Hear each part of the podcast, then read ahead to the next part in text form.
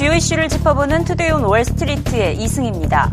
다우지수가 무려 300포인트 넘게 빠졌습니다. 유가 하락이 지속된 데다 투기 등급 채권인 고금리 회사채, 이른바 정크본드 시장의 불안감이 고조됐기 때문입니다.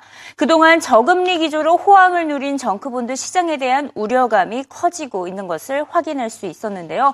연준이 긴축에 나섬에 따라 정크본드 시장의 자금이 메마를 가능성이 높아졌기 때문입니다. 매도하고 싶을 때 매도할 수 없을 정도로 유동성이 부족한 것으로 파악되고 있습니다. 실제로 Third Avenue Management 투자 회사는 투자자들의 정크본드 환매 요청을 거부했는데요. 그동안 주요 정크본드 ETF들의 수익률이 크게 하락하면서 투자자들이 환매 요구를 했지만 투자 회사가 이를 받아주지 않은 것입니다.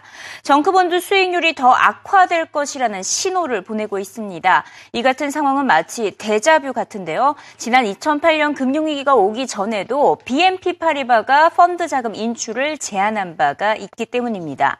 행동주의 투자자 칼 아이카는 미국의 금리 인상을 앞두고 정크본드 시장의 유동성이 메마르고 있어 2008년의 위기감이 다시 나타나고 있다고 경고했습니다. 현재 정크본드 시장은 마치 다이너마이트 폭탄이 터지기 직전 상태라고 경고했는데요. 칼 아이컨과의 전화 인터뷰부터 연결합니다. High yield market is is just a keg of dynamite uh, that that sooner or later will blow up.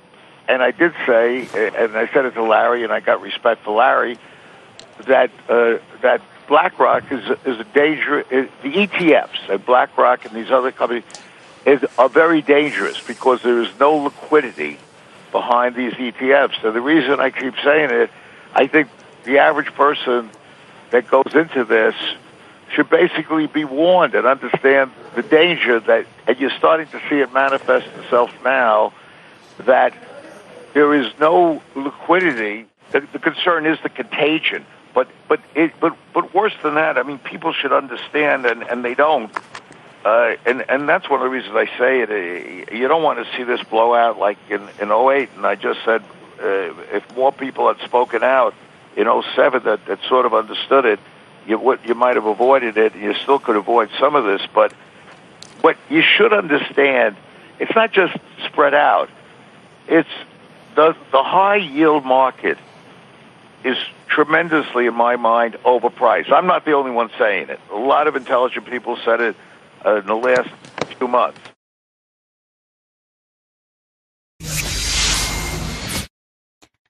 그동안 정크본드는 르네상스 시대를 누려왔습니다. 저금리 환경에서 고금리 채권에 투자해서 높은 수익률을 자랑해왔기 때문인데요. 기업들도 정크본드 시장에서 회사채를 발행해 자사주와 배당을 늘려왔고 인수합병에도 적극적으로 나선 바 있습니다. 하지만 당장 이번 주 미국에서 금리가 인상될 조짐을 보이자 휘청이기 시작한 것인데요. 특히 에너지 기업들의 타격이 가장 클 것으로 보입니다. 지난 2005년부터 2014년까지 정크본드 시장 시장의 어, 점유율을 나타내고 있는데요. 미국 기업들의 정크본드 시장 점유율이 꾸준히 상승을 해오면서 지난해 15% 수준까지 달한 것을 확인할 수가 있습니다. 이렇게 시장 점유율이 높은 상황에서 정크본드 시장이 흔들리다 보니 에너지 기업들로도 타격이 불가피하다는 상황인데요. 유가 급락으로 에너지 기업들의 수익성이 악화됐기 때문에 그동안 발행해왔던 회사채 상환이 더 어려워질 수 있기 때문입니다. 팩트셋에 따르면 미국 에너지 에너지 기업들의 올해 순 부채 규모가 5년 전보다 2배 이상 증가한 1,690억 달러, 우리 돈 약 200조 원에 육박했습니다. 에너지 기업들의 줄도산 우려가 함께 커지고 있습니다. Right now, you're uh, facing a lot of distress because of uh, energy and uh, metals and mining in particular. Uh, they're dragging it down. The uh, rest of the market is at just about average valuations, but when you add in those uh, commodity sectors, it pushes the yield up quite a bit. Now, the other big thing going on is that it's very difficult to trade bonds. And uh, what's often overlooked as a big part of the risk premium or the additional yield you get over the risk free treasury rates is related to how easily you can buy and sell in the market. And right now, it's extremely difficult uh, to sell bonds in particular. So uh, that risk premium is very elevated.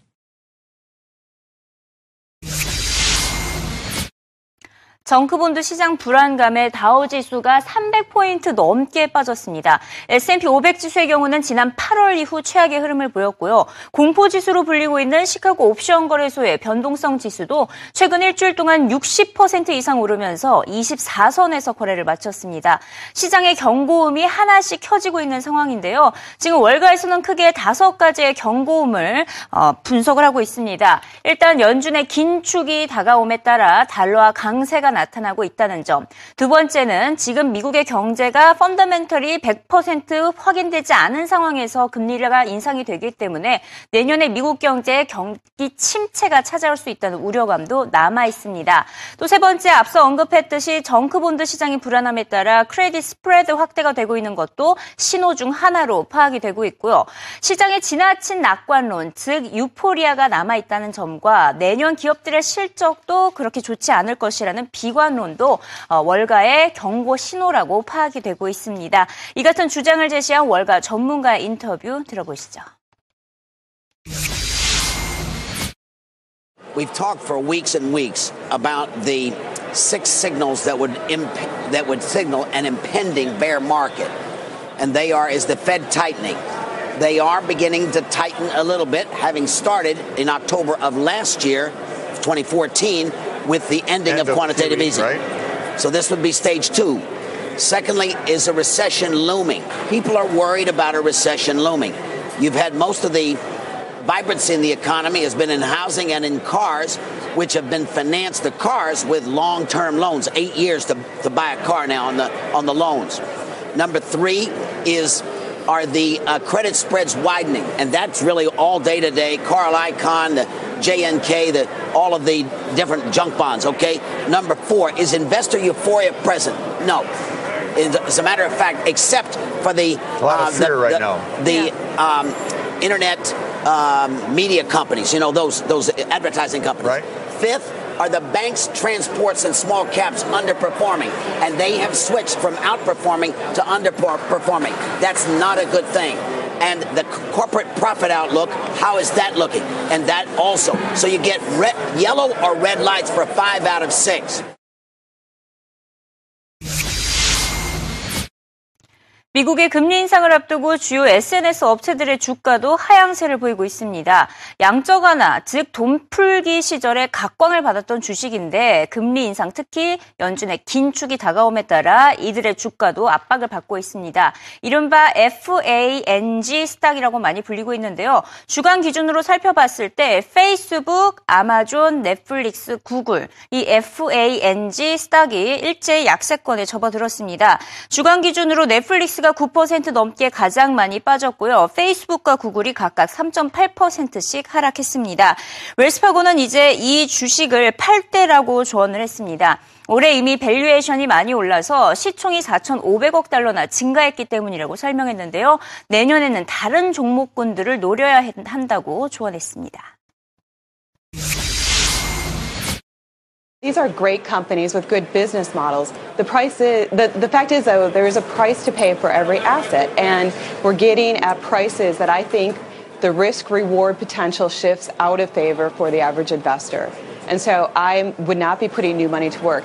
The market cap of these names has gone up $450 billion in a market that's flat to slightly down year to date the price to sales ratios have gone up 50%. We're talking big jumps in valuations, and these are big companies, so it's really hard to sustain growth at those levels. The other thing, Bill, is, you know, I think investors are thinking about 2016, where they need to shift money to. Portfolio managers are doing it, individual money managers. We've been in a very narrow market where only a few stocks in the S&P have really driven any performance out of the market. And I think it's time for the market to broaden out.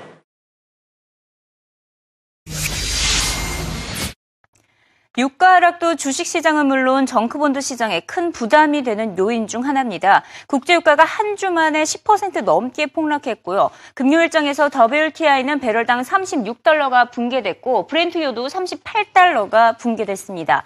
원유 공급 과잉 현상이 내년에도 지속될 것이라는 전망 때문인데요. 실제로 지난달 오펙 회원국의 하루 원유 생산량이 3,160만 배럴을 넘어섰습니다. 지난 2012년 이후 최고치를 기록했는데요.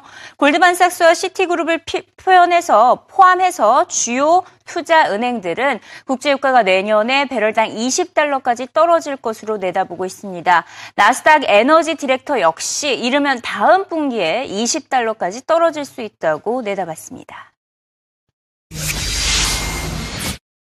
We think that oil prices could well stay mired in the 30 to low $40 range between now and the next six months. There are just way too many negative headwinds right now between a stronger dollar, especially if the Fed raises interest rates next week.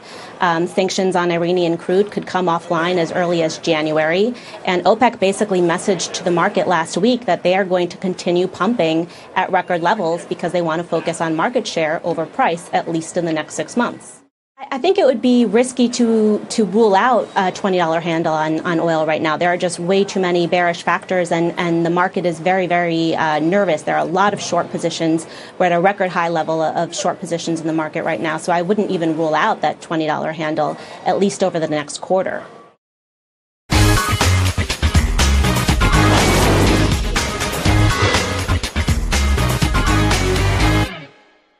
이슈의 시각 CNBC 헤드라인을 살펴봅니다. 스타트업 기업들, 이른바 유니콘 기업들이 늘어나고 있는 추세인데요. 10억 달러 이상의 몸값을 자랑하는 스타트업 기업은 현재 미국에 140개로 파악되고 있습니다. 하지만 월가에서는 이제 점차 회의적인 시각이 커지고 있다고 CNBC는 전했습니다. 더 이상 수익성을 오래 유지하기가 어려운 환경이라고 지적했는데요. 고평가가 됐다, 거품이 끼어 있다라는 분석입니다. 올해 유니콘 기업은 22개 막 두 개의 기업만 상장을 했는데요. 지난해 55개의 절반 이하 수준입니다. 기업 공개 이후의 성적도 부진하기 때문에 앞으로 유니콘 기업들의 어, 고공 행진은 다소 기대하기 어렵다는 분석이 전해지고 있습니다. 하지만 그나마 유니콘 기업들 가운데 스냅챗의 인기는 계속되고 있습니다. 기업 가치 150억 달러로 이용자가 계속해서 늘어나고 있는 추세입니다. 이에 따라 광고주까지 밀려들고 있는데요. 비디오 광고 플랫폼이 가장 인기 있다고 합니다.